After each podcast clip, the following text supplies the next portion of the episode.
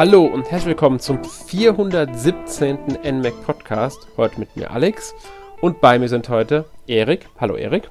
Jo, hallo Alex, hallo Hörer und ich spoiler jetzt, hi Markus. ja, hi äh, Alex, hi Erik und hallo Hörer, ich bin auch dabei. Genau, und auch von mir ein Hallo an dich, Markus. ja, hi. Ja, wir wollen heute über drei Spiele reden, weil es ist mal wieder Zeit für einen eShop Roundup. Ähm, ist eine Weile her, dass wir letztes Mal einen eShop Roundup hatten. Der letzte war im April 2021 tatsächlich. Ähm, dann hatten wir noch einen Retro Roundup im Juni und seitdem haben wir keinen Roundup mehr gemacht tatsächlich. Na, dann wolltest du mal wieder in der Zeit. Genau, und deswegen haben wir uns gedacht, jetzt zu, zum Jahresstart reden wir mal über ein paar Spiele, die wir letztes Jahr noch so gespielt haben, die wir bisher im Podcast nicht wirklich behandelt haben. Ähm, wir haben uns da auf Adventure jetzt konzentriert, also es sind drei Adventure. Ähm, und ja, ich würde sagen, wir fangen auch direkt einfach mit dem ersten Spiel an. Das hast du gespielt, Erik. Welches Spiel möchtest du denn heute vorstellen? Genau, danke Alex. Ich möchte gerne The Kids We Wear vorstellen. Das ist ein Adventure, das ist schon ein bisschen älter, erschien jetzt allerdings auf der Switch erst am 2. Dezember 2021. Ist es damit im Grunde auch das jüngste Spiel, was für die Switch erschienen ist, was wir heute besprechen. Die anderen beiden Titel sind nicht viel älter. Und es ist, wie du schon sagtest, ein Adventure. Es wurde von ähm, Gygax entwickelt und das Spiel beschäftigt sich im Grunde mit Zeitreisen. Also man spielt einen kleinen Jungen, es ist ein Grundschüler, der heißt Minato und der reist mit seiner Schwester Mirai und der Mutter der beiden ähm, in die japanische Kleinstadt Kagami. Ich weiß jetzt natürlich nicht, ob ähm, das jetzt eine fiktive Stadt ist oder nicht. Das ist im Grunde aber auch egal. Und die Mutter möchte dort ja quasi zu einer ja, Gedenkzeremonie gehen, weil da gab es damals vor 33 Jahren wohl mal ein Erdbeben, wo dann eben Schulfreunde von ihr auch äh, verstorben sind. Und während die Mutter halt dann bei dieser Zeremonie ist, wollen die beiden Kinder nach ihrem Vater suchen, über den sie ja nichts wissen, aber sie haben halt irgendwie spitz gekriegt, dass der wohl äh, aus Kagami stammt, in Kagami leben soll und machen sich dann halt auf die Suche nach dem Kind und werden dann allerdings auf dem buddhistischen Friedhof fündig. Jetzt kann sich natürlich jeder selbst denken, was das bedeutet. Ähm, sind natürlich dann sehr enttäuscht darüber, über die Erkenntnis, die sie machen. Und dann kommt es aber halt dazu, dass Minato auch noch Visionen hat von bestimmten Ereignissen, die erst in der Zukunft stattfinden werden. Und dann kommt es dann halt dazu, dass er seine, ja, sag ich mal, seine Eingebung mal ein bisschen nachgibt und bevor die drei wieder am Abend abreisen wollen, ähm, haut er zum ähm, Shinto-Schrein von Kagami ab, der aber halt schon auch zerstört ist. Äh, warum, weshalb, wieso, das möchte ich jetzt gar nicht hier äh, groß breitreten. Aber da ist dann halt eine Baustelle, wo dann irgendwie ein neues Firmengebäude oder sowas errichtet werden soll. Und äh, dort macht er dann eben Bekanntschaft mit dem Minato aus dem Jahr 2053. Also das Spiel spielt im Jahr 2020 und da kommt eben sein älteres Ich aus dem Jahr 2053 hinzu, sagt, er hat sein Leben lang jetzt an einer Zeitmaschine gearbeitet, um die Familie wieder äh, zu reparieren, zu heilen und halt ähm, ja ungeschehen zu machen, dass der Vater halt gestorben ist in der Vergangenheit. Und dann reist Minato ins Jahr 1987 zurück, weil man kennt das ja, Zeitreisen folgen immer bestimmten Regeln und bei der Zeitmaschine ist es so, man kann ähm, nur 33 Jahre in die Vergangenheit reisen, deswegen konnte auch sein älteres Ich nicht nach 1987 reisen. Und ja, dann muss er halt in der Vergangenheit im Japan der 80er Jahre neue Freundschaften schließen und herausfinden, wie er all das ungeschehen machen kann. Hm.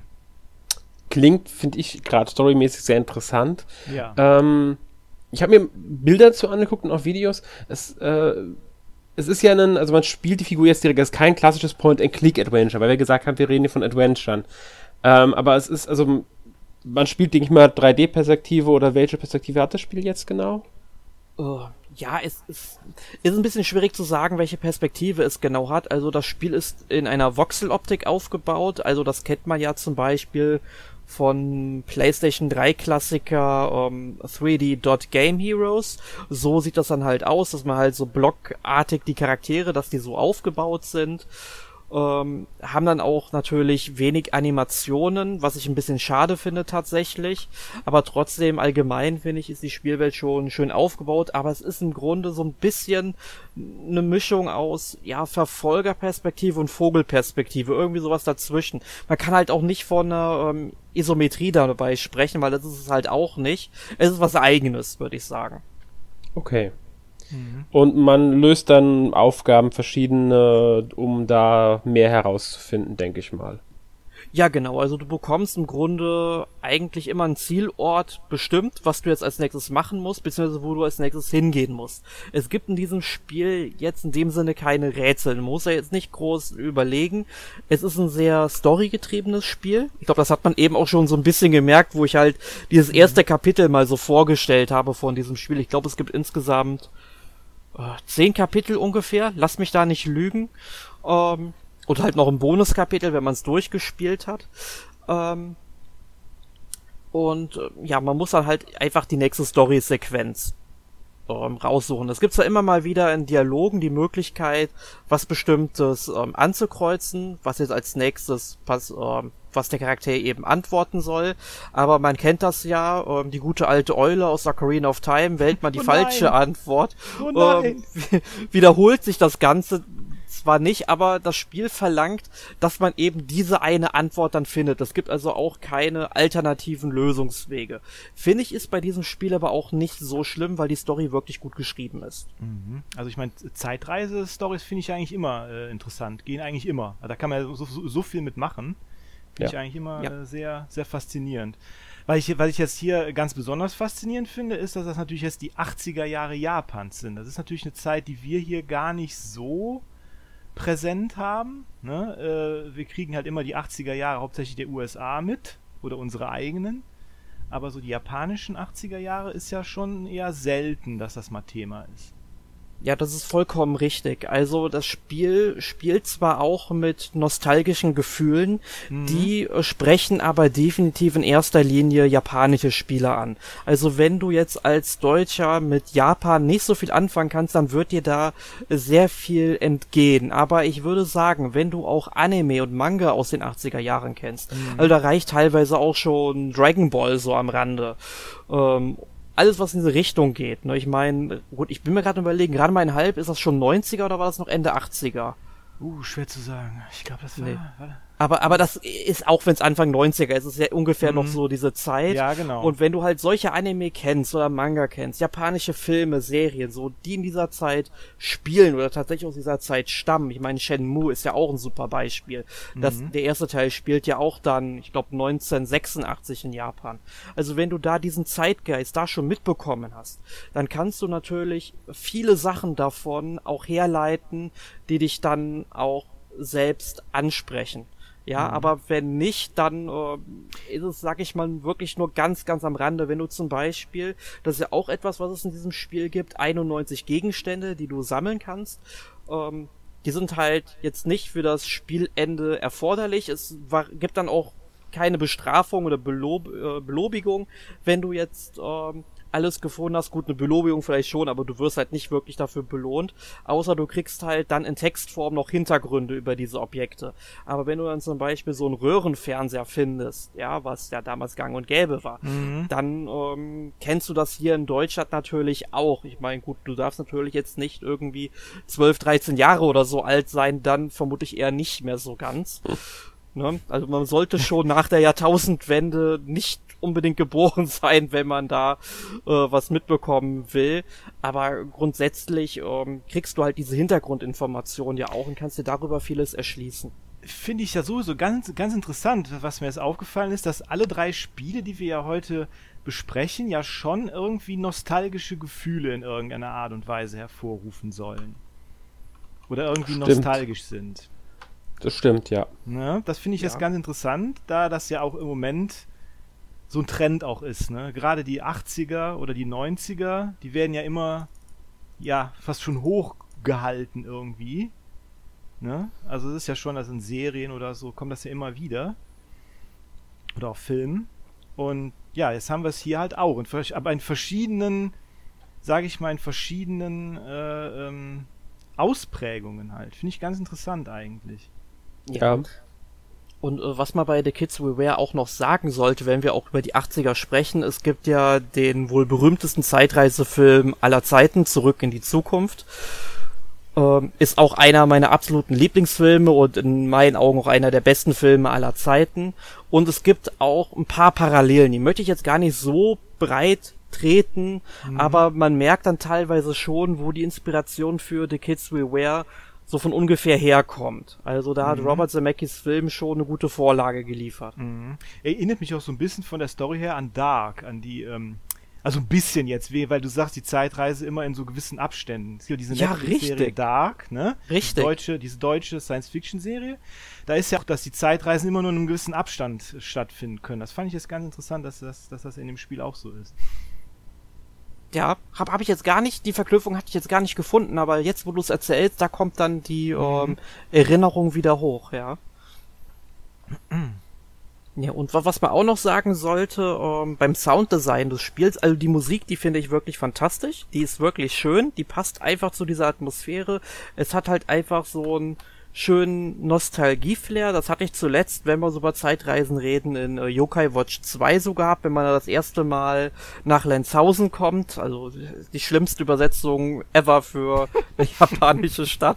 Aber ähm, trotzdem, wenn du da einmal in das Lenzhausen der Vergangenheit kommst und auf einmal so diese nostalgische Musik erklingt, ist, ist das Gänsehaut, ein Gänsehautmoment. Und ähm, so stark ist es jetzt bei The Kids We Were nicht, aber trotzdem dieser Flair, der wird hier noch mitgegeben. Ja, also ja. Also ich finde das ganz interessant. Das müssen wir vielleicht am Ende nochmal, können wir das ja nochmal irgendwie zusammenfassen mit dieser Nostalgie vielleicht. Weil das ist, glaube ich, ganz interessant, da das nochmal so, ob das, löst das denn nostalgische Gefühle überhaupt aus? Ist jetzt die Frage. Ja? Ja. Werden wir nachher vielleicht mal drüber sprechen, ja. wenn wir alle drei Spiele mhm, genau. äh, besprochen haben. Genau. Ich glaube, zu The Kids Aware können wir jetzt an der Stelle auch gar nicht mehr viel sagen. Ich denke, ich habe das hier jetzt alles gut auf den Punkt gebracht. Ähm, das nächste Spiel auf unserer Liste wäre ja Virtua Verse, was ich auch gespielt habe, aber das hast du bei uns getestet, Alex. Genau, also ich bin am Test dran. Ähm, ja, hier gehen wir jetzt in die ganz andere Richtung. Wir gehen nämlich in die Zukunft, weil es ist ja ein Cyberpunk-Spiel. Ich muss jetzt ehrlich sagen, ich bin mir gar nicht mehr sicher, ob die Jahreszahl genannt wird, in der das spielt. Äh, es ist irgendwann in der Zukunft halt Cyberpunk, man kennt Cyberpunk, alles ist futuristisch, alles ist äh, mit Neonlichtern vollgepackt und schön düster. Natürlich spielt es auch nachts. Und im Regen wahrscheinlich. Ich glaube sogar ja. am Anfang, am Anfang regnet es sogar. Ich bin mir jetzt gerade nicht ganz sicher. Also alle ja, Screenshots, die ich gesehen habe, waren nur Regen. Ja, ich glaube nämlich auch. Es regnet auf alle Fälle in dem Spiel. Ähm, das es gibt's definitiv. Genau, also es ist so der typische Moloch, den man aus, Cy äh, sag ich aus Cyberpunk, aus Blade Runner kennt. Mhm. Genau. Also Daran denke ich mal, ja. werden sie sich orientiert haben. Äh, bevor man aber rauskommt, äh, beginnt das Spiel in der eigenen Wohnung. Also man wacht als Hauptcharakter Nathan auf. Das, die Story ist ganz simpel im Grunde.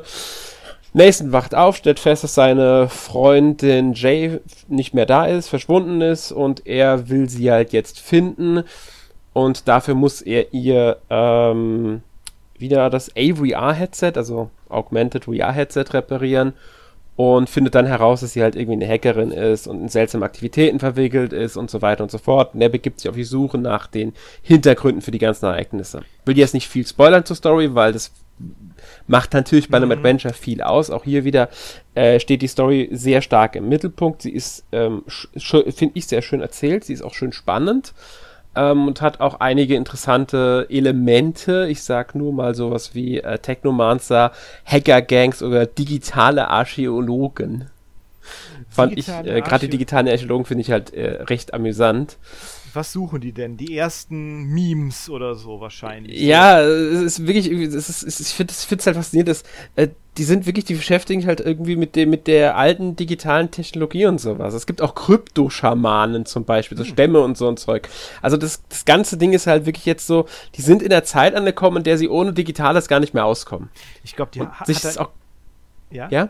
Nee, ich glaube, nee? ich jeder hat da, glaube ich, eine VR-Brille oder so, oder? Habe ich mich da Ich, ähm, ich müsste jetzt lügen, wenn, also ich 100% kann ich es gerade gar nicht sagen. Also ich, der Hauptcharakter hat zum Beispiel am Anfang ja gar keine, weil mhm. äh, sie wie gesagt ja auch kaputt ist. Mhm. Aber ähm, es ist schon normal, sagen wir mal, dass die schon sowas haben wie eine VR-Brille. Ähm, auch der Zugang zur Wohnung ist über einen Aufzug und dafür muss er erst das Pass, also man muss am Anfang im Grunde ist die erste Aufgabe ähm, Passwort rausfinden, damit man überhaupt erst aus seiner eigenen Wohnung rauskommt. Mhm. Was schon ziemlich heftig ist. Ja, ich habe gehört, dass die Rätsel, also ich habe auch irgendwie mal gehört, also gelesen auch, dass die Rätsel so extrem kompliziert sein müssen, weil man am Anfang schon sehr äh, überall hin kann und dass man extrem viele Gegenstände bekommt und äh, dass man da sehr leicht feststecken kann. Ja, also am Anfang ist wie gesagt nur die Wohnung, dann kommt man in die Innenstadt und dann fängt es halt mit der Zeit an, sich, ja, stimmt, zu öffnen. Es stimmt, die Rätsel können, also ich fand sie auch zum Teil, also für ein Adventure schon ähm, komplex und kompliziert teilweise.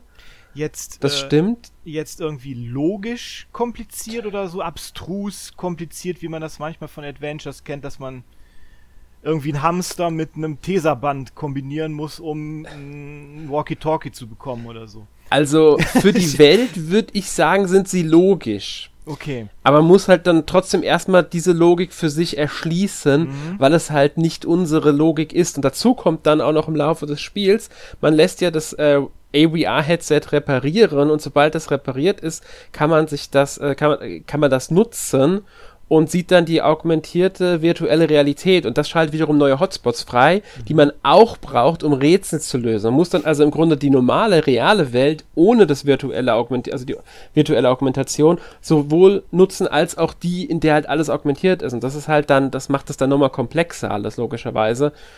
Ähm, aber auch ein bisschen reizvoller muss, also schon, hat schon seinen Reiz. Das ist eine interessante Idee, wie ich finde. Mhm. Also ich will jetzt nicht sagen, dass die Rätsel ähm, zu, also schlecht sind. Mhm. Sie sind halt, wie gesagt, teilweise etwas komplizierter. Es ist jetzt nicht das leichteste Adventure, das ich überhaupt ge gespielt hätte. Ich würde sogar sagen, es ist in den letzten Jahren eines der schwersten gewesen, äh, was einige Rätsel angeht. Nicht, muss man auch wieder eingrenzen, natürlich nicht alle. Einige Rätsel waren auch relativ, ja. Aber man hat teilweise halt äh, Möglichkeiten, die man anfangs gar nicht braucht und irgendwann muss man sie dann nutzen, wenn man dann irgendwann mal einen Hinweis drauf gefunden hat. Ähm, ja, es lässt halt in manchen Punkten, habe ich das Gefühl gehabt, zumindest äh, auch ein paar Freiheiten, die man so von anderen Adventuren jetzt nicht immer gewohnt ist. Mhm. Ja, also ich habe es ja. ja. letztes Jahr auf dem PC durchgespielt, im mhm. Januar, Februar 2021. Und ich muss sagen, mir gefiel das Spiel auch sehr gut. Weitgehend, also mir gefiel das Setting, das Szenario und auch die Story. Aber bei den Rätseln, da bin ich wirklich sehr zwiegespalten. Es gibt viele Rätsel, die erschließen sich logisch, aber manche, die sind meiner Meinung nach sehr, sehr kompliziert aufgebaut. Und ich würde hier gerne mal ein Rätsel aus meinem damaligen Test zitieren, wenn oh, ich ja, darf. Oh ja, gerne, gerne. So, sowas, gerne. so Adventure-Rätsel, immer, immer her damit.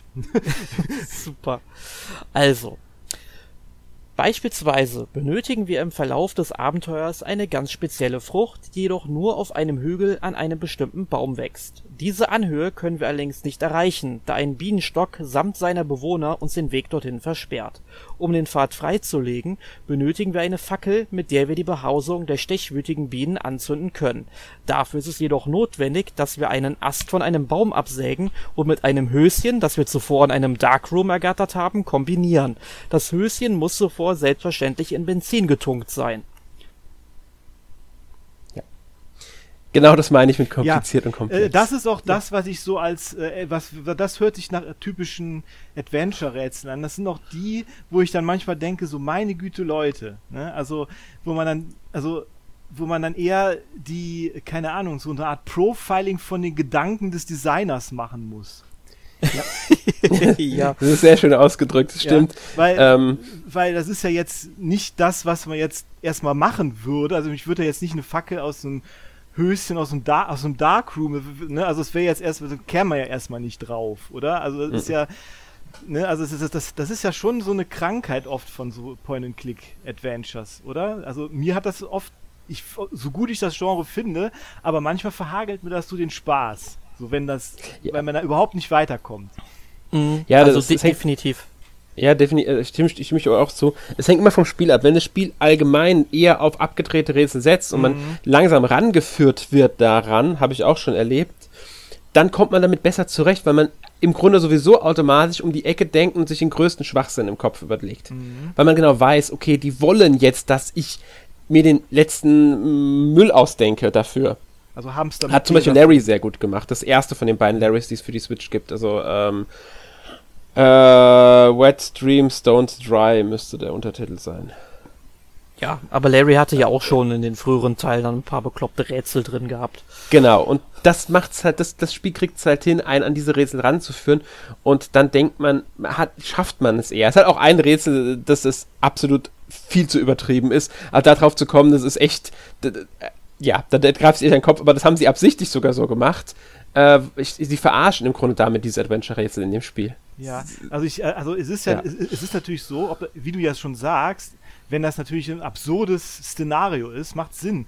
Aber du hast mhm. ja zum Beispiel viele, du hattest ja auch, es gab ja dann auch zum Beispiel diese Gabriel Knight Serie in den 90ern von Sierra. Mhm. Das hat ja dieses, das hat ja dieses absolut berüchtigt schreckliche Rätsel. Ja, äh, wo man so einen Pass fälschen muss und äh, also was eigentlich eher so ein realistisches Szenario hat und da muss man dann irgendwie eine Katze, äh, Katzenhaare mit Tesafilm abtrennen, damit man einen Schnäuzer sich ankleben kann, damit man so aussieht wie der auf dem Passbild, der aber keinen Schnäuzer hat. Also irgendwie, ne? Das ist irgendwie dieses bekannte Rätsel aus dem Spiel. Fällt mir jetzt nur gerade ein, weil man denkt ja immer so realistische Szenarios haben auch dann irgendwie, sollten logische Rätsel haben. Wenn dann aber, so, ne? Und dann kommt sowas. Ja. Genau, also was kann halt, ähm, es hängt immer vom Spiel ab, wie das inszeniert ist. Bei Witcherverse muss man jetzt sagen, passen solche Rätsel nicht so gut, weil mhm. das halt dann doch eher ein realistisches, ernsteres Setting ist. Äh, es setzt jetzt nicht auf diesen Humor, wie jetzt zum Beispiel, beispielsweise Larry setzt ja sowieso auf Humor, da kann man auch mal mit einem abgedrehteren Rätsel rechnen, genauso auch Seven Max als Beispiel. Aber bei einem Witcherverse, da denkst du halt schon so, okay, das ist jetzt ein Science-Fiction-Spiel, das ist ein Cyberpunk-Spiel, das erzählt eine ernste, düstere Geschichte.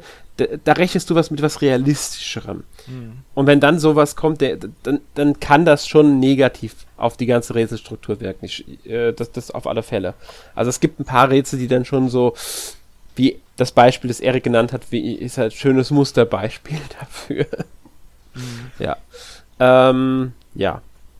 Ansonsten, um noch ein bisschen mehr aus dem Spiel zu sagen, du hast ja auch davon geredet, dass jedes Spiel hier so ein bisschen diesen Nostalgiefaktor fährt. Mhm.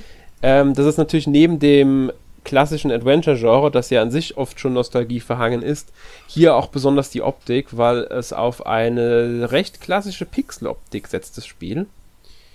Ähm, mhm. Und ja, ich muss sagen, mich hat es zum Beispiel ein bisschen an Indiana Jones and the Fate of Atlantis erinnert vom Stil her. Mhm. Das ist ja schön. Ja. Also schöne Pixelgrafik geht ja, geht ja immer. Genau. Also mir hat zumindest die Pixelgrafik. Erik, wie fandest du denn das optisch das Spiel? Ich fand das Spiel optisch sehr schön. Also es ist jetzt mhm. nicht nur auch, sag ich mal, in dem Startgebiet, also wo du dann wirklich in der Stadt unterwegs bist, wo halt du diese Blade Runner Momente hast. Du kommst ja später noch an ganz andere Orte, ja. Also mhm. da möchte ich jetzt gar nicht so viel spoilern, aber unter anderem bist du halt ein, in einem Dschungel unterwegs und da gibt es halt auch dieses Rätsel, was ich eben vorgestellt habe. Und ich finde, jede Welt, die du in diesem Spiel quasi erlebst, die ist wunderbar gestaltet. Ich finde, da sitzt jeder Pixel an genau der richtigen Stelle und ja, das Ganze wird halt noch dazu mit einer richtig schönen Musik untermalt. Also vor allem auch wieder der Dschungel, bestes Beispiel, eines der schönsten Stücke an Musik, die ich im letzten Jahr gehört habe. Ja, Musik, äh, äh ich glaube, das Genre ist Vaporwave. Das ist elektronische Musik, moderne elektronische Musik, äh, auf, basierend auf den 80ern. Ja. Ähm, passt übrigens hier auch, wenn wir hier die Musik mal erwähnen.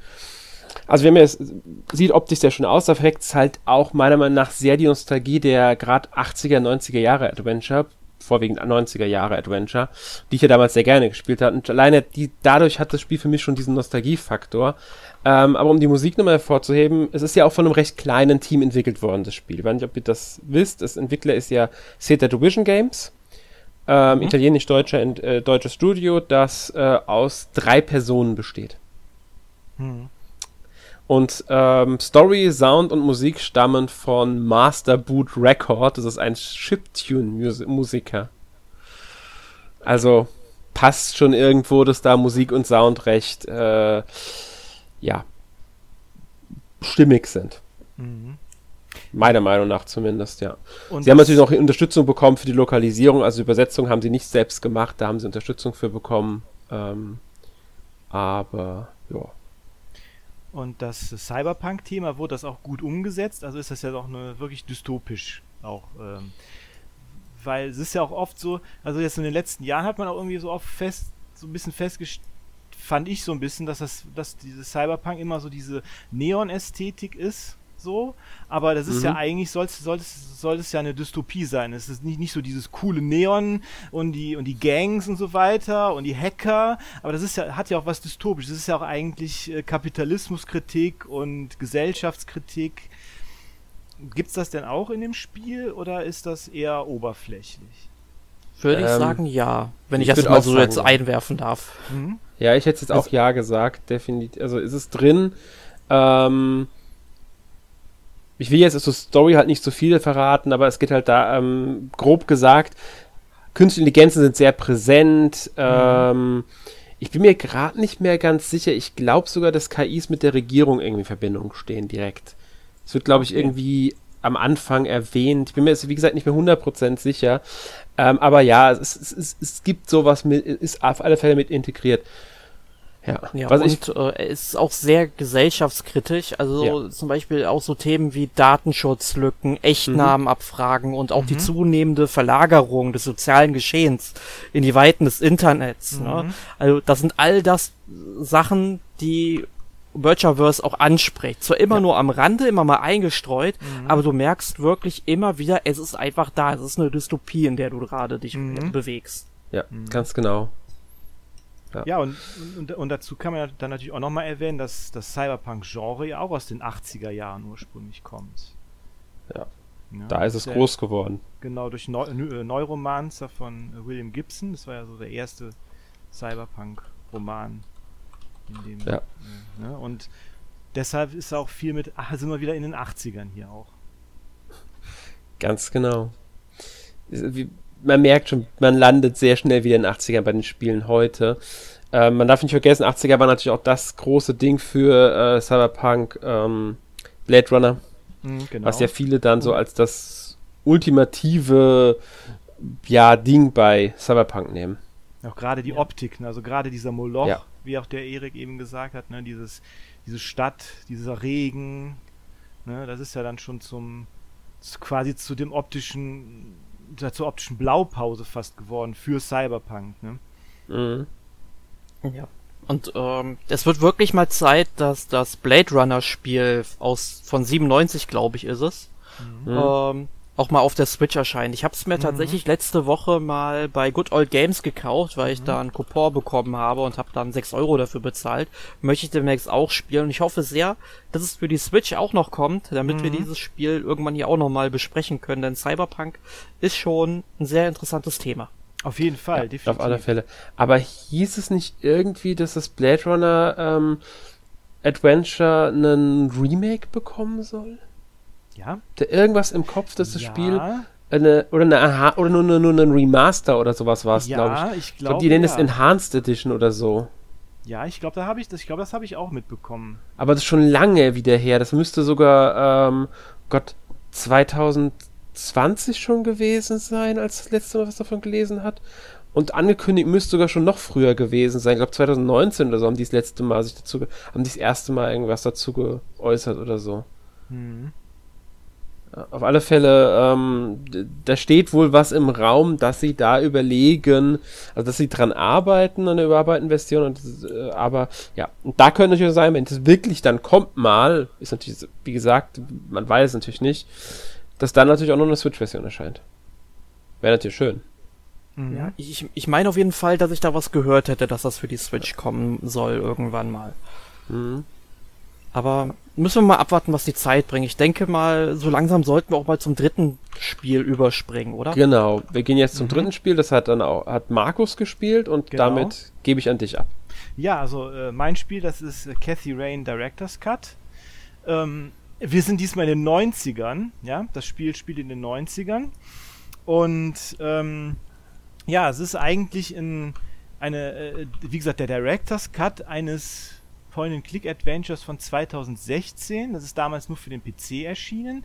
Äh, Kathy Rain, ähm, A Detective is Born. Ja, das, ist, das war der ur ursprüngliche Untertitel. Und äh, Kathy Rain Director's Cut ist jetzt halt die Neuveröffentlichung, unter anderem auch für die Switch. Ähm, entwickelt wurde das von, von Clifftop äh, Games. Das ist ein kleiner schwedischer äh, Spiel, äh, Spielentwicklungsstudio äh, und äh, auch nur sehr, auch, also wirklich auch sehr klein, ist auch so nur eine Handvoll Leute. Anfangs war es 2016 nur eine Person sogar, der das Spiel Richtig. anfangs allein. Ja. Genau, das ist das ist auch mit diesem ähm, mit, mit so einem Adventure äh, einem Adventure ähm, Ent Entwicklung. Du meinst, Game genau, Studio. das ist das Ad genau. Adventure Game Studio, ganz genau. Das ist eine Art genau. Engine, die auf C++, C und so basiert und mit der man halt Point-and-Click-Adventure erstellen kann. Genau, das die ist Open Source übrigens, dieses, dieses, äh, diese Engine. Genau, da sind auch, glaube ich, einige von, von Whatjet Games. Das ist ja auch diese andere Entwickler. Ich glaube, die sind auch mit dieser Engine erstellt. Ich glaube ja. Weil, die, weil das, weil Cathy Rain sieht schon optisch sehr ähnlich aus, auch wie, wie, wie diese Spiele von äh, Whatjet Games. Kann man schon gegebenenfalls äh, verwechseln, so ein bisschen von der Optik her. Ähm, zum Beispiel Blackwell, die Blackwell-Trilogie zum Beispiel. Die müssten, äh, ich glaube, die müssten alle äh, mit, der, mit dem Ding erstellt worden sein. Genau, ja, ganz genau, ja, ja. Ja. Und äh, genau, also, äh, also Cathy Rain spielt halt in den 90ern, genauer gesagt 1995 äh, im September. Äh, ist ein Zeitraum von fünf Jahren über das, äh, fünf Tagen, nicht Jahren, von fünf Tagen. Und diese fünf Tage, das sind noch die fünf Kapitel des Spiels. Das sind immer fünf äh, abgeschlossene Kapitel. Und äh, man spielt halt Cathy Rain, äh, ist eine äh, Journalismusstudentin, ähm, die hat eine recht bewegte Vergangenheit. Ihr Vater hat sie äh, im Stich gelassen, hat die Familie im Stich gelassen und sie ist dann, äh, als, als sie noch ein kleines Mädchen war, und dann ist sie von ihrer psychisch kranken Mutter aufgezogen worden und diesen, diese ganzen Umstände, die, die haben sie dann also zu einer relativ äh, zynischen, zynischen Person werden lassen. Also sie ist äh, optisch so, dass dieses typische Tough Girl der 90er und Anfang 2000er, also sie trägt Lederjacke, hat Piercings, gefärbte Haare, ähm, raucht wie ein Schlot, äh, trinkt und äh, ja, äh, ist immer sehr äh, sarkastisch und zynisch drauf und ähm, Genau, und äh, sie, die, die, die Story beginnt halt damit, dass sie von ihrer äh, Freundin und Mitbewohnerin im Studentenheim erfährt sie vom Tod ihres Großvaters ähm, aus dieser kleinen, in, aus ihrer Heimatstadt äh, Conwell Springs, wo sie auch jahrelang nicht gewesen ist. Und ähm, dann macht sie sich am nächsten Tag dann äh, auf, auf in ihre Heimatstadt, um dann die Beerdigung zu besuchen und findet dann auch heraus, dass der Tod ihres Großvaters jetzt vielleicht nicht ganz so natürlich ist, wie die Polizei und die Ärzte sagen, also dass da mehr dahinter steckt. Da beginnt sie damit ihren Ermittlungen und ja, äh, entdeckt dann, dass unter, diesen, unter dieser makellosen Fassade von diesem kleinen, verschlafenen Conwell Springs, dass da eine etwas düstere, ein etwas düsteres Geheimnis lauert sozusagen. Also so wie du das äh, gerade schreibst, äh, klingt das ganz so, als ob Twin Peaks eine Inspiration für dieses Spiel gewesen ist. Ganz genau. Also Twin Peaks äh, ist eine der äh, großen Inspirationsquellen, äh, äh, auch laut dem Designer gewesen. Und ja, Twin Peaks, eine der einflussreichsten Fernsehserien aus den Anfang der 90er, wo es ja auch um so diese, diese Kleinstadt im ähm, äh, Nordosten der USA geht, mit so ganz äh, schrulligen Einwohnern und die, wo, wo halt auch so eine, eine, eine Finsternis unter der äh, Oberfläche brodelt. Also äh, Twin Peaks, wirklich diese legendäre Serie von äh, David Lynch und ähm, Mark Frost. Und diese, diese Mystery, dieses, äh, diese, dieser, äh, also ist Cathy Rain ist halt auch so ein Mystery-Krimi, äh, der dann auch später dann auch genau wie, wie, wie, wie Twin Peaks auch dann auch sehr ins Übernatürliche dann auch äh, geht.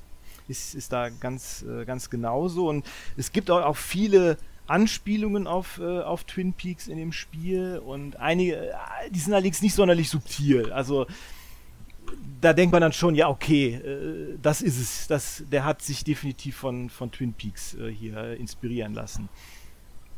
Und ähm, ja. Wie sind denn die Rätsel im Spiel? Weil es ist ja ein Point-and-Click-Adventure. Genau. Da nehme ich mal an, das sind diese klassischen Rätsel auch mit drin. Ja, genau, richtig. Also die Rätsel sind aber alle sehr logisch aufgebaut. Also man, die, sagen wir so, die, die, ähm, die Gegenden, in denen oder, oder Räume und Lokalitäten, in, dem, in denen man sich bewegt, sind in jedem Kapitel fest abgesteckt. Ja, und deshalb ist auch, kann man sich auch nicht sonderlich, sonderlich verlaufen eigentlich.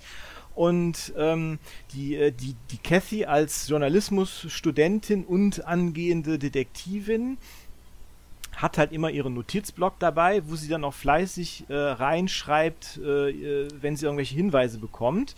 Und das ist dann ganz praktisch, dass wenn man dann zum Beispiel mit Personen redet, dass man die dann gezielt nach diesen Stichworten immer fragen kann. Und da ist das dann auch gut gemacht, dass dann diese Stichworte auch immer wieder ausgetauscht werden. Also sie werden automatisch geupdatet von ihr. Sie radiert das dann quasi weg und schreibt was Neues dann dahin. Und so bleibt man eigentlich immer, weiß man eigentlich immer so ungefähr, äh, was man zumindest bei den, bei den Dialogen machen muss.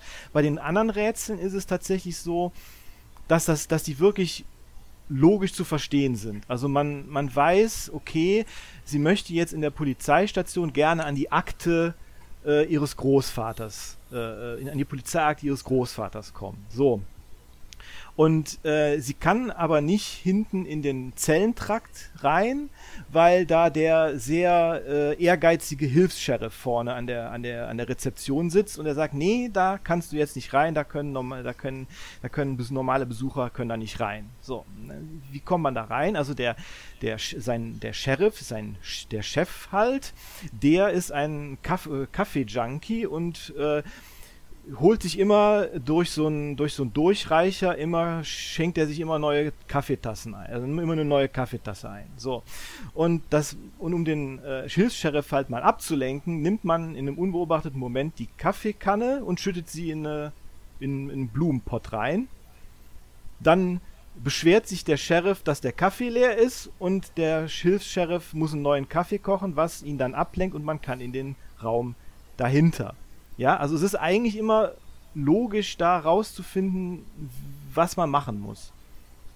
Ja. ja also manchmal sind es auch so Zahlenrätsel. Ja, das Spiel hat einige Zahlenrätsel. Die sind dann schon die etwas härteren Nüsse, aber da muss man dann so ein bisschen Kombinationsgabe dann auch äh, haben, definitiv. Klingt aber schon mal besser als bei äh, Wordtraverse, wenn da kein so heftiges Rätsel drin ist und alles nee. sich logisch erschließt. Genau, alles ist eigentlich irgendwie so, oder man muss in, in, in einem Kapitel muss man, im, im zweiten Kapitel muss man ein Foto äh, belichten, da geht es dann, das, das spielt fast nur in dem, in dem, ähm, in dem äh, äh Studentenwohnheim, eigentlich auch nur in einem Raum da muss man dann äh, mit dem, mit dem, äh, mit dem IT-Service kommunizieren, mit dem Telefonieren, ihn ein bisschen erpressen und so weiter. Also da ist, es ist immer ganz, ganz eigentlich ganz klar, was zu tun ist. Mhm. Und um auf die Optik zu kommen, mhm. ähm, es ist ja auch Pixel-Optik hier. Also man, genau. Wir haben ja gesagt, es ist mit ähm, ja, klassische, äh, mit, mit Adventure Game Studio erstellt mhm. worden und es ist klassische, ja, 90er Jahre Adventure, Pixeloptik genau. und alles. Genau, ja. ganz genau. Und, und ja auch die, äh, wirklich, wirklich so, ja, wirklich diese 90er Jahre, ähm, späte 90er Jahre äh, Adventure-Optik. Mit diese, auch die, auch die eigentlich die typische Perspektive der, äh, der einzelnen Räume immer, äh, und so weiter. Also es ist da sehr, sehr klassisch alles gehalten. Mhm. Wie ist bei der Musik? Die Musik ist auch sehr, sehr, sehr stimmungsvoll. Ähm, da hat sich der, der, ähm, der ähm, Komponist auch sehr an dem Twin Peaks Soundtrack so ein bisschen orientiert. Da hört sich auch so ein bisschen an, finde ich, wie Akira Yamaoka, also der Komponist von Silent Hill. Er hat mir so ein bisschen sphärische, melancholische Melodien passt dann passt schon sehr zu äh, zu den zu der zu der äh, Story und der Thematik auch. Und äh, ja, viel, viel kann man zu der Story eigentlich gar nicht, so sollte man auch zu der Story ja auch nicht sagen, weil es ist halt auch eine Detektivgeschichte und je weniger man weiß, desto interessanter ist es halt. Ne? Und äh, ja, am, Ende fällt die Story ein bisschen ab, muss man sagen, aber insgesamt trotzdem sehr spannend gemacht. Jo. Klingt nach einem schönen äh, Point-and-Click-Adventure. Hast mich neugierig gemacht. Also, ich habe sowieso schon lange auf meiner Liste stehen, wenn ich mhm. ehrlich bin. Schon bevor der Director's Cut kam, dann wurde Director's Cut angekündigt. Da habe ich dann auch gesagt, okay, warte ich auf den Director's Cut. Und dann hieß es, ja, es kommt auch eine Switch-Version. Und ich gesagt, okay, mhm. äh, dann wird es wahrscheinlich doch eher die Switch-Version. Ja. Ähm, ja.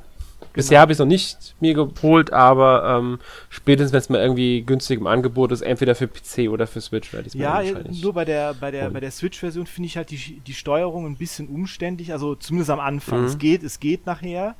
Aber die Steuerung ist am Anfang ein bisschen so ein bisschen friemelig, so, weil man so ein bisschen mit dem Steuerkreuz und so dann äh, die einzelnen Gegenst äh, Objekte im Raum auswählen muss und dann irgendwie halten muss und dann einen Knopf drücken muss, um dann das da dahin zu gehen oder das zu benutzen. Steuert man Cassie direkt mit ja. dem ähm, mit ja. okay, weil das ist nämlich typisch Adventure auf, auf Konsolen geworden. Das ist bei ähm, bin ich was bei Witcher Bros auch so ist oder bei Witcher Bros hat man nämlich definitiv auch einen Cursor. Ich bin mir jetzt gerade gar nicht mehr sicher, ob man den Charakter da direkt steuert. Das, ich kann es jetzt gerade gar nicht mehr beschwören, wie es bei Witcher Bros auf der Switch war. Ähm, weil ich habe in letzter Zeit sehr viel Adventure für Switch gespielt, muss ich dazu mhm. sagen. Ähm, ich habe es ja Max gespielt, ähm, ich habe ähm, Encodia und so. Mhm. Und bei denen steuert man immer den Charakter äh, direkt mit dem mhm. Stick. Jetzt bin ich mir ehrlich gesagt nicht mehr sicher, ob es bei Witcher Bros auch so war.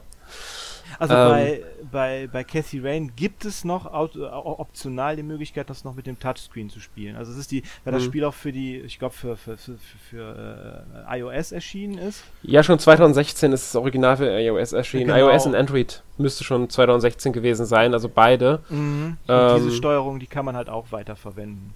Ja. Wenn man möchte. Mhm. Ja, aber, Gut. aber ich kann sagen, ich habe es mir auch schon ähm, auf Steam auf meine Wunschliste gepackt, weil es doch interessant aussah und jetzt, mhm. wo wir das Spiel heute auch mal hier besprochen haben, wird es auch auf der Wunschliste bleiben. Ja. Und irgendwann, wenn ich mal wieder Lust auf ein schönes Adventure habe, dann denke ich mal, werde ich da auch zugreifen können. Äh, äh kann man auf jeden Fall äh, bedenkenlos machen eigentlich. Also es hat mir wirklich sehr, sehr gut gefallen. Also äh, sehr, ja. sehr schön. Sehr schön gemacht auf jeden Fall. Also, ich meine, der, der ursprüngliche Titel lautete ja Detective is Born. Das klingt ja schon fast wie so eine Origin-Story, würde man sagen, so bei Superhelden, ja. Mhm. ne? Aber bis jetzt kam halt nichts. Ich glaube, dass sich das Spiel, das ursprüngliche Spiel, nicht so gut verkauft hat, aber ich bin jetzt nicht, nicht sicher. Ja, ich habe auch keine Zahlen dazu jetzt in der Vorbereitung gefunden. Ähm, aber Director's Card wird, könnte es erstmal dazu führen, dass ähm, da vielleicht mehr kommen. Man darf nicht vergessen, dass Clifftop Games ursprünglich eine Person war, nur mhm. Joel Staff Hestö, äh, der Schwede, ich habe den Namen wahrscheinlich komplett falsch ausgesprochen. Bestimmt ähm, richtig. Also, oder? Äh, ähm, und klar, er hat einen Publisher gehabt und so. Ich bin mir nicht sicher, wie groß das Entwicklerstudio mittlerweile ist, aber schon die Entwicklung von jetzt dem Director's Cut hat sich ja auch hingezogen. Der ist mhm. schon länger angekündigt gewesen. Ich weiß gar nicht, wie lange. Ich glaube schon, mhm, schon 2000, äh, Anfang, Anfang 2021 hat, glaube ich, Director's Cut angekündigt und der sollte ursprünglich früher erscheinen und sie haben es dann halt erst Ende, äh, also im Oktober hinbekommen. Also kein Jahr nach der Ankündigung, aber. Corona ja, wahrscheinlich noch. Ja, wahrscheinlich. Wobei, wenn man 2021 ein Spiel ankündigt, dann hat man schon, denke ich, ein bisschen mit eingeplant. Mhm. Ähm, aber vielleicht haben sie sich gedacht, okay, wir bringen jetzt erstmal einen Director's Cut und dann eine Nachfolger, weil fünf Jahre nach dem ersten Teil und mhm. bringen wir es lieber mal. Und auf der Switch ist ja immer der Vorteil, das haben wir ja oft gemerkt, dass gerade solche Spiele, also diese ganzen Indie-Spiele, haben ja sehr, sehr oft auf der Switch ihre höchsten Verkaufszahlen erzielt schon. Mhm. Das ist aber sehr, bei unglaublich finde ich, glaube, wie hieß das, ähm, auch im Point-and-Click-Adventure von äh, hier Manic Mansion, äh, meinst, äh, Mensch. Thimbleweed Park. Genau. Thimbleweed Park hat auch die höchsten Verkaufszahlen auf der Switch erzählt. Mhm. War ich überrascht, als ich es gelesen habe. Also, weiß nicht, wie es mittlerweile ist, ob es wieder was geändert hat. Das war jetzt, jetzt schon, die Zahlen sind schon drei Jahre alt oder so, aber damals war es halt äh, oder zwei Jahre. Mhm. Egal. Ist wahrscheinlich, ist wahrscheinlich auch die, äh, einfach das, Pod, das äh, als Handheld spielen zu können. Ne, das hat ja, ja auch, hat ja auch Vorteile. Genau, und es geht mit ist vielen Indie-Entwicklern so gegangen. Mittlerweile muss man sagen, hat es ein bisschen nachgelassen, weil einfach zu viel Kram auf der Switch erschienen ist im Indie-Bereich. Ja. ja. Äh, Aber das ist ein anderes Problem. Mhm. Hm? Nee, weil ich noch sagen, ja. nee, erzähl, äh, ich wollte nur sagen, also Director's Cut ist natürlich auch ein bisschen erweitert gegenüber der Originalversion. Das sollte man noch er ja. erwähnen. Da sind noch ein paar zusätzliche äh, Locations und auch die Rätsel sind noch teilweise gegenüber dem Original ein bisschen verändert worden. Okay. Ja. Gut. Ähm, dann würde ich sagen, haben wir die drei Spiele heute ja, ähm, ja vorgestellt. Mhm. Und wir kommen zu unseren abschließenden Worten. Ein Fazit brauchen wir jetzt gar nicht ziehen, weil wir haben ja alle ähm, maximal zwei Spiele gespielt. Also alles drei Spiele, die man sich, denke ich mal, äh, kaufen kann, wenn man das Genre ja. mag, wenn man das Setting mag, wenn man, äh, weil es ja drei sehr unterschiedliche Settings auch sind. Ähm, ja. Aber wir können noch mal kurz über den Nostalgiefaktor sprechen. Genau, das ist jetzt. Du ja genau. gerne wolltest. Cathy Rain, jetzt 90er, äh, Virtualverse auch eher die 80er, würde ich sagen, oder? Wegen der Musik auch. Und Kids Beware in ja. Japan auch 80er. Ne? Also 80er, 90er sind jetzt halt in. Ne? Mhm. Ist halt so. Ähm, ja. ja, obwohl es dann teilweise auch. Also manchmal wird die, ist die Nostalgie dann auch ein bisschen übertrieben, finde ich. So wird so ein bisschen sehr glorifiziert das Ganze. Oder wie seht ihr das? Mhm. Ja, auf alle Fälle. Das ist aber allgemein so. Mhm. Nostalgie wird immer, ist immer irgendwie ein bisschen äh, glorifiziert. Mhm. Einfach weil man dann schon mit einem gewissen verfälschten Blick auf etwas zurückblickt. Das ist genau. meistens so. Wenn man äh, irgendeinen Film total äh, gemocht hat, den zehn Jahre später wieder sieht und dann auf einmal merkt, ups, hm, der ist ja gar nicht so gut, wie ich in Erinnerung hatte. Mhm ich denke mal, das ist jedem schon mal so passiert und das äh, ist halt, das ist ein typischer Nostalgiefaktor. Ja. Man spielt halt hier damit und das äh, gelingt, finde ich, äh, den Spielen auch relativ gut. Bei Witcherverse ist es halt wirklich vorwiegend durch das Setting, das man halt aus den 18 kennt, aber nicht nur. Cyberpunk ist ja auch akt sehr aktuell und halt das Genre. Die anderen mhm. beiden, finde ich, haben da ganz nochmal eine ganz andere Art, wie mhm. sie mit mhm. Nostalgie spielen. Cassie Rain, dadurch, ganz dass genau. es an Twin Peaks angelehnt ist mhm. und The Kid We Wear natürlich, weil es, ja, wie Erik ja schon gesagt hat, komplett diese Nostalgie äh, mit einbaut, reinzieht. Also Witcherverse wird wahrscheinlich von allen Spielen hier das sein, das am wenigsten Nostalgiefaktor hat. Das hat halt den, den, den Nostalgiefaktor irgendwie so ein bisschen von hinten rum vielleicht, so durch die Optik, durch die Musik. Ja. Ne? Und während die anderen beiden ja wirklich dann in den Zeiten auch spielen, die sie halt, äh, die da halt glorifiziert werden sozusagen. Genau. Ja, also die genau. Spiele, die gehen halt auch sehr unterschiedlich damit dann auch um. Also zum Beispiel, ich würde sagen, bei Casey Rain und Virtuaverse wird, werden halt die 80er oder die 90er sehr subtil behandelt. Mhm. Also so, dass es halt einfach ein stilistisches Mittel ist. Mhm. Aber The Kids We Wear würde ich schon fast auf dieselbe Schiene wie äh, Boku no Natsuyasumi mhm. schicken. Also, also, ich weiß jetzt nicht, ob ihr euch diese Reihe etwas sagt. Ja, also nie gespielt, aber ich weiß, worum es geht und äh, so die, äh, ich kenne auch, wenn, wenn ich die Augen zumache, sehe ich auch irgendwie so, wenn, also ich weiß, wie es aussieht, ja. Genau, also das, um es mal kurz zusammenzufassen, bei Boku no Natsu Yasumi wird dann immer halt ein Junge aufs äh, Land geschickt und ähm, muss dann dort halt seine Sommerferien verbringen. Und da gab es halt vier Hauptteile von, die zwischen 2000 und 2009 für die PS1, PS2, PS3 und PlayStation Portable erschienen ist.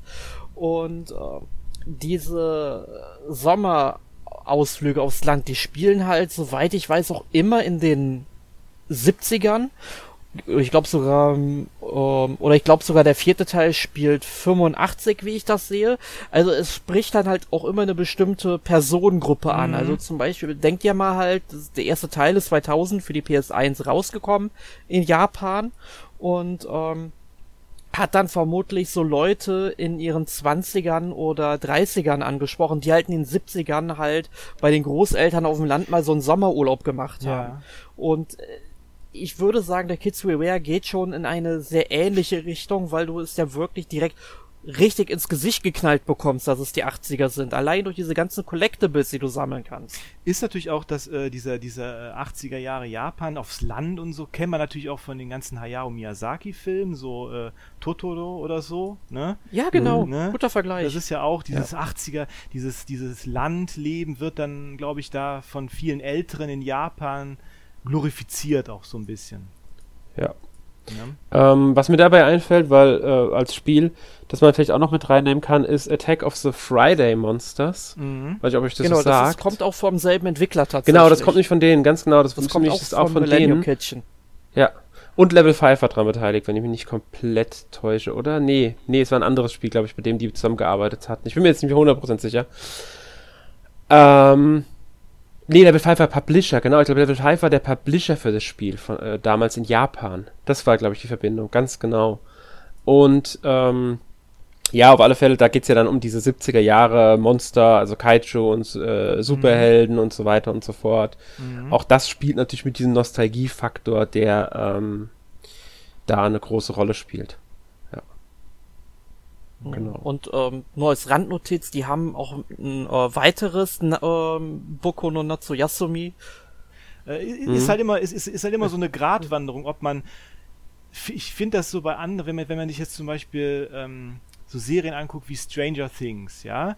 So die erste Staffel, das ist so, würde ich sagen, wo ich sagen würde, okay, das ist so eine Serie, die hätte auch damals so in den 80er Jahren so, es sieht aus wie eine Serie aus den 80ern irgendwie so, von der Thematik her, von den, so, was da drin ist. Es wurde aber dann später, in den späteren Staffeln, in der zweiten und dritten Staffel, dann irgendwie eher zu einer Serie über die 80er Jahre. So, äh, immer die Musik, man kriegt die Musik reingeballert, immer einer, ein 80er-Jahre-Hit nach, nach dem anderen, diese Neon-Optik dann, die dann in der dritten Staffel dazu kam und so. Also es ist, ist immer so eine Gratwanderung, ob man es übertreibt oder ob man es so eher subtil hält. Ja, das stimmt auf alle Fälle.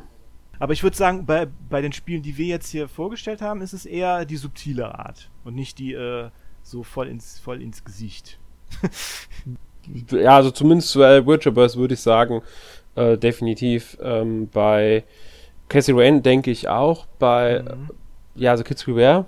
Ja, also wie ich das eben schon mal gesagt habe, bei The Kids Beware kriegt man das eigentlich direkt präsentiert auf dem Silbertablett. Alleine halt, dass du eben die Möglichkeit hast, diese Stadt in den Kapiteln frei zu erkunden, äh, kannst du eben diese ganzen Sachen einsammeln, diese Collectibles und alle haben ja auch quasi so ein paar Hintergrundinformationen, die man dann im Menü nachlesen kann und dann bekommst du eben die Nostalgie einfach ja die, direkt so in your face gedonnert. Also das, ne? das sind quasi alles Gegenstände so aus den 80ern, so, so, so quasi. So. Ganz genau, so das hier, sind meistens so Süßigkeiten oder ähm, elektronische Geräte und sowas. Ein Disc, äh, ein Walkman oder sowas. Oh, ich weiß gar nicht, ob ich im Walkman da, auf, dabei gewesen bin. Es kann gut sein. Ja. Ähm, auf jeden Fall äh, ist die Nostalgie da, man kriegt sie halt reingehauen, aber das ist ja nicht schlimm. Ich denke mal, es ist atmosphärisch ja trotzdem sehr schön, wie du ja dargestellt hattest, als wir über das Spiel geredet haben. Ähm, ich denke, wir können abschließend festhalten zu den Spielen, dass sie alle drei diesen Nostalgiefaktor haben, dass alles drei sehr schöne Spiele sind und dass man sie, mhm. sofern das Interesse halt da ist, auch empfehlen kann. Also man muss natürlich für die gewisse Richtung jedes Spiels dann auch äh, interessiert sein. Gut. Ich würde sagen, aber damit sind wir mit dem heutigen Thema dann auch durch. Wir haben die drei Spiele äh, mhm. vorgestellt und ich hoffe, ihr habt jetzt einen Eindruck von The Kids We Were, Witcher Wars, Cassie Rain Director's Cut, vielleicht sogar Interesse an einem der Spiele. Und ja, damit kommen wir dann zu unserer obligatorischen Abschlusskategorie. Erik, was hast du denn letzte Woche gespielt? Ich habe eine ganze Menge in der letzten Woche gespielt. Ein Spiel davon lasse ich weg, weil ich genau weiß, dass du das auch gespielt hast, Alex. Da reden wir dann gleich drüber. Mhm. Aber ich habe mir für das Jahr 2022 vorgenommen, ein ja, ein utopisches Vorhaben. Man hört Markus schon lachen, weil er genau weiß, worum es geht.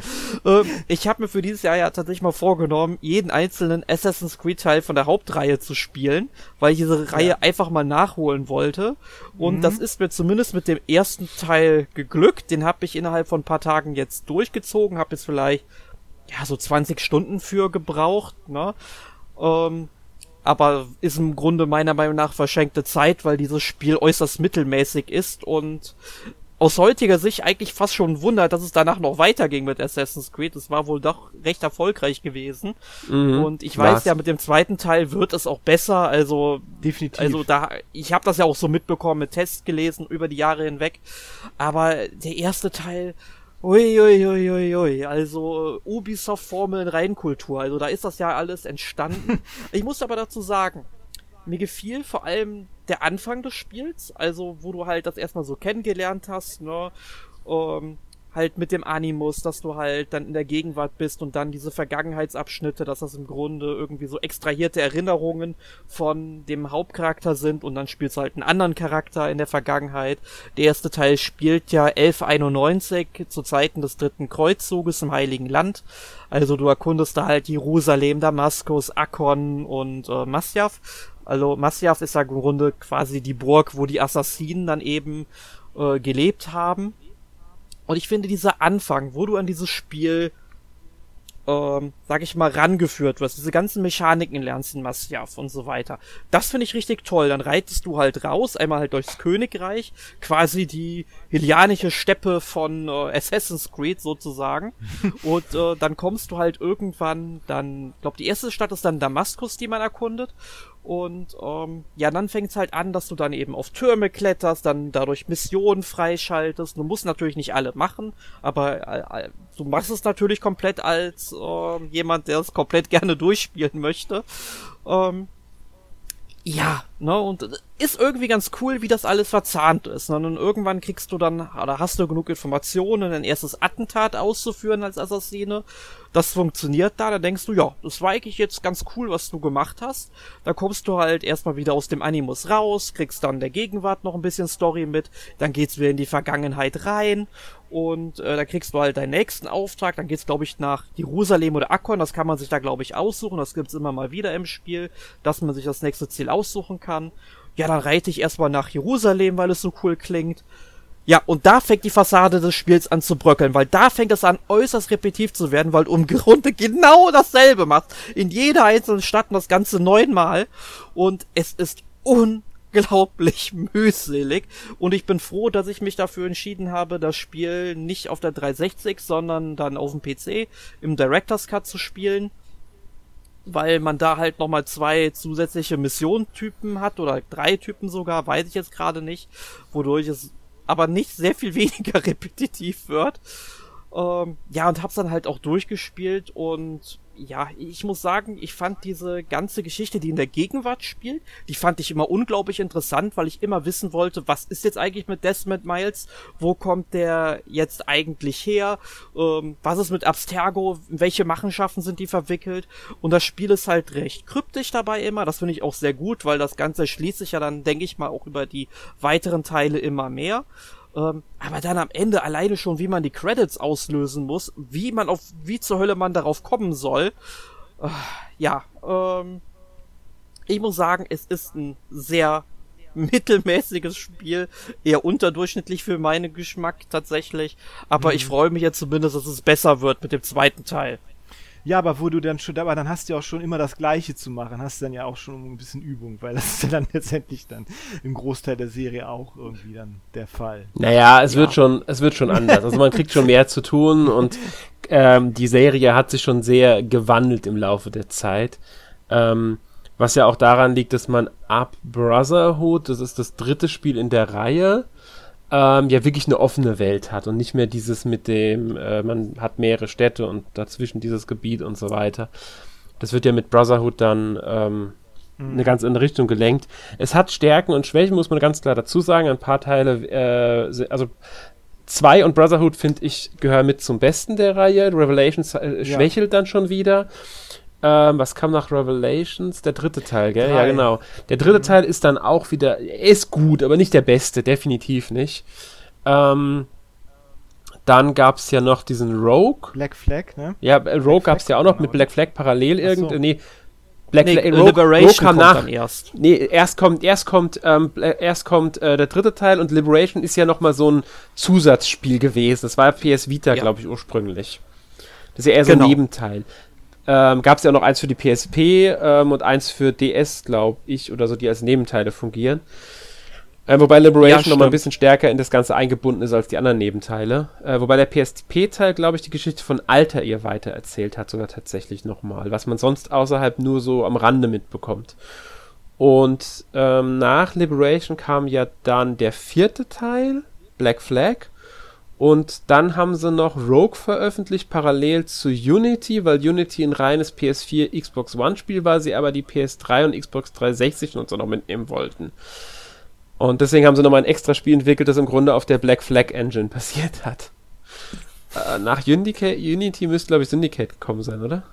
Ja, genau. Syndicate, ja. dann müsste es dann direkt ja. weitergehen mit, glaube, Origins. Ja, dann kam die Pause erstmal. Da haben sie, da haben sie einen Schnitt ja. gemacht mit der Pause und dann sind die in neue Genre-Zweige, eher Action-Rollenspiel, also eher Richtung Rollenspiel gegangen.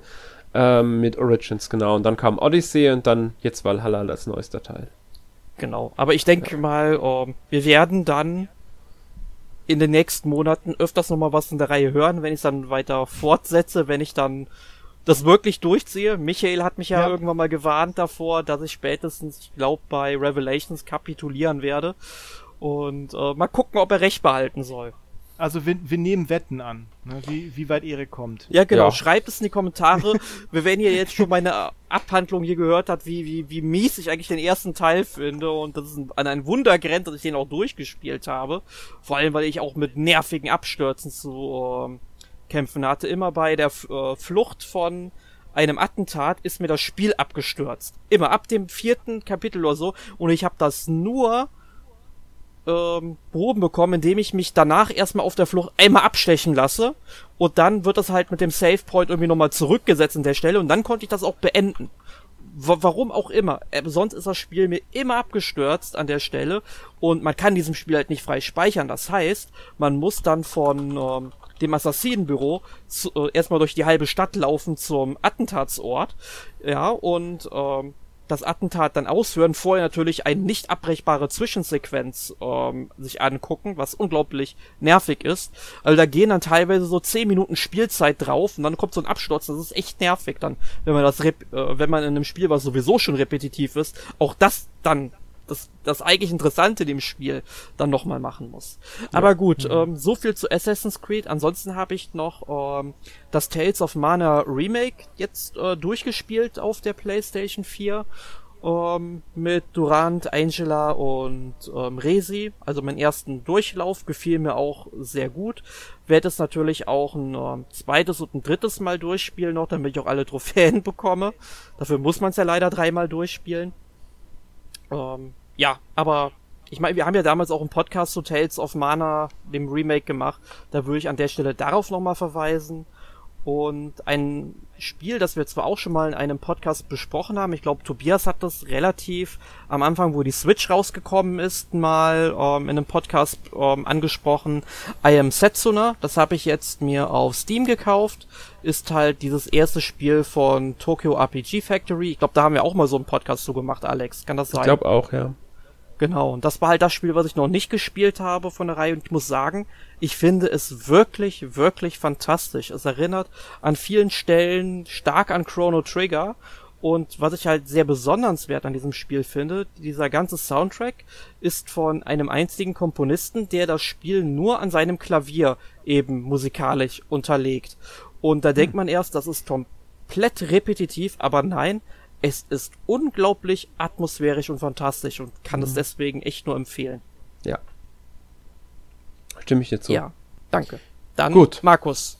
Das äh, erste, das ich gespielt habe, ist ähm, die äh, von der Dark Pictures Anthology House of Ashes, also der, der neueste Teil. Das ist ja diese Anthologie-Spieleserie von Supermassive Games, die ja äh, Until Dawn ursprünglich gemacht haben.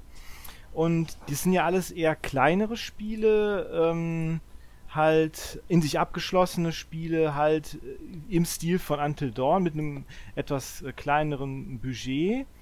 Und ähm, ja, also die sind natürlich quali Habt ihr eins von denen gespielt? Oder ähm Nope.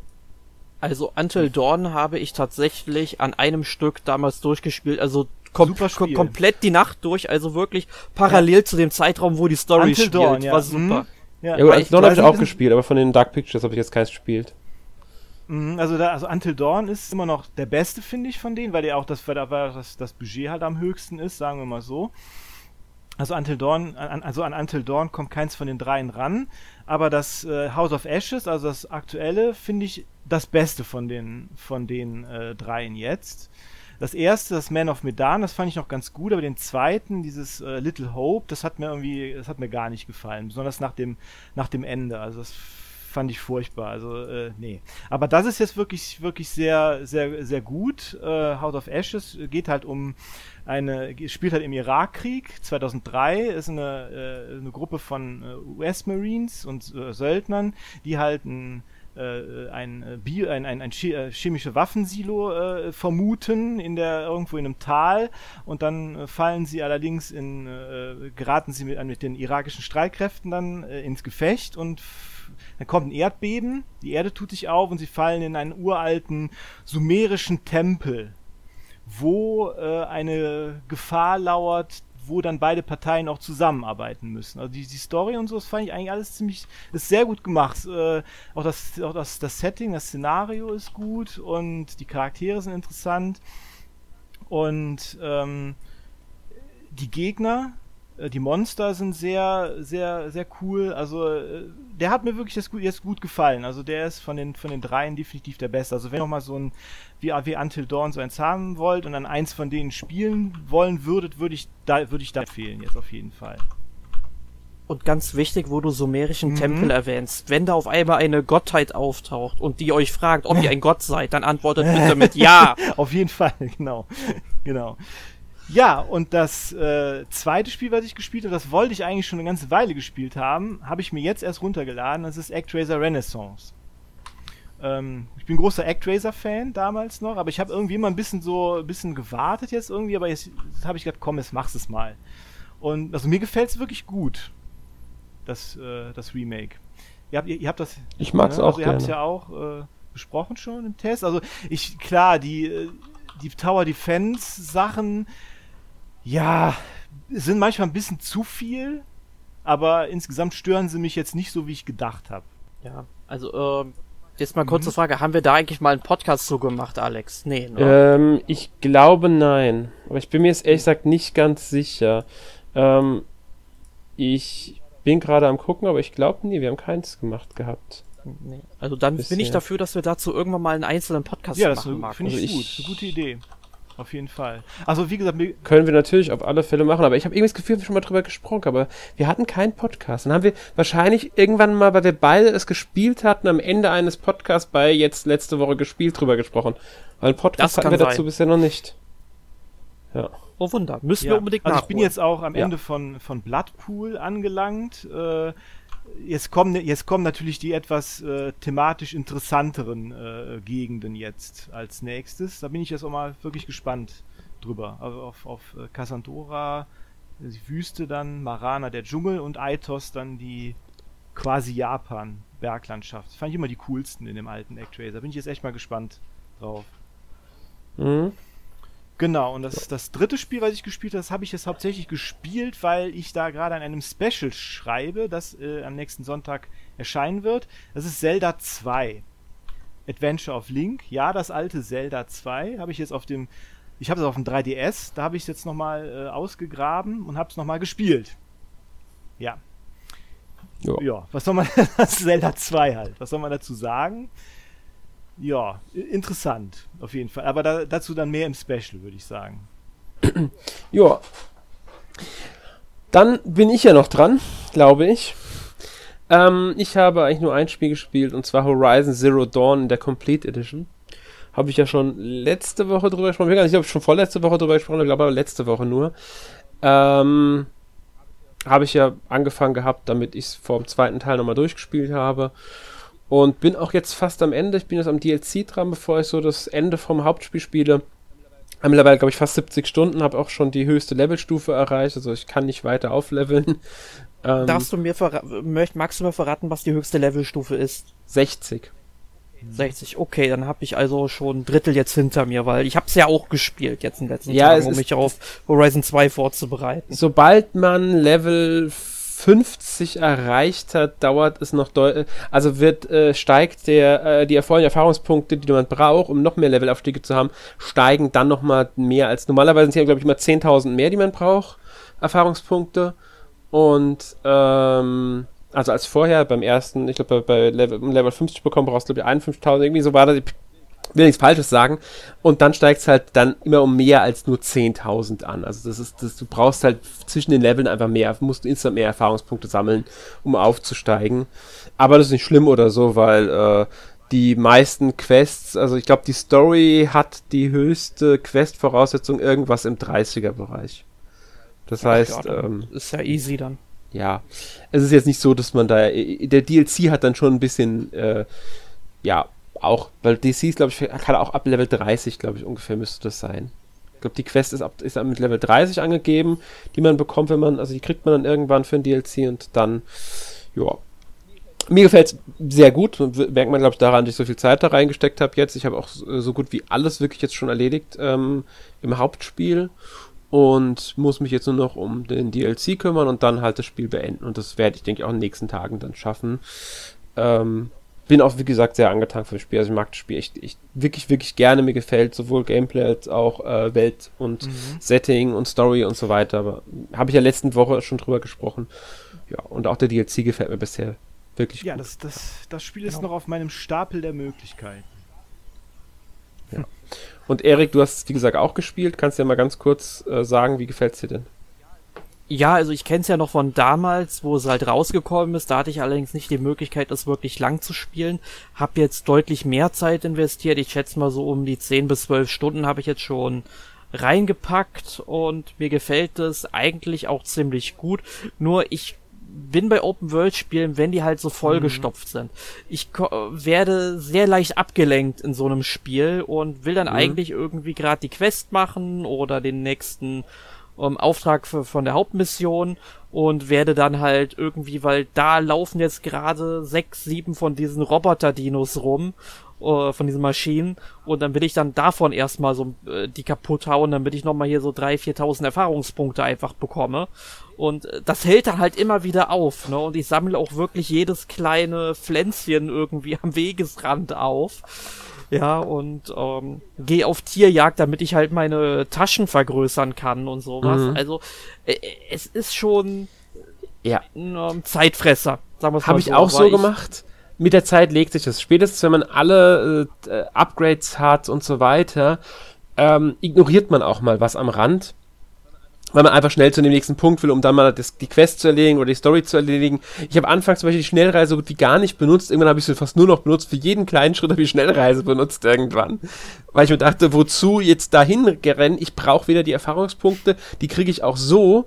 Und ich brauche auch die Materialien einfach nicht mehr. Mein Inventar war irgendwann so vollgepackt, dass ich sogar Sachen, die ich zuerst schon für Munition brauche, einfach vernichtet habe oder verkauft habe, um noch andere Sachen reinzubekommen. Und ähm, ja, es fängt sich. Also ich finde es wesentlich angenehmer als bei anderen Open World Spielen, die ich in den letzten Jahren gespielt habe.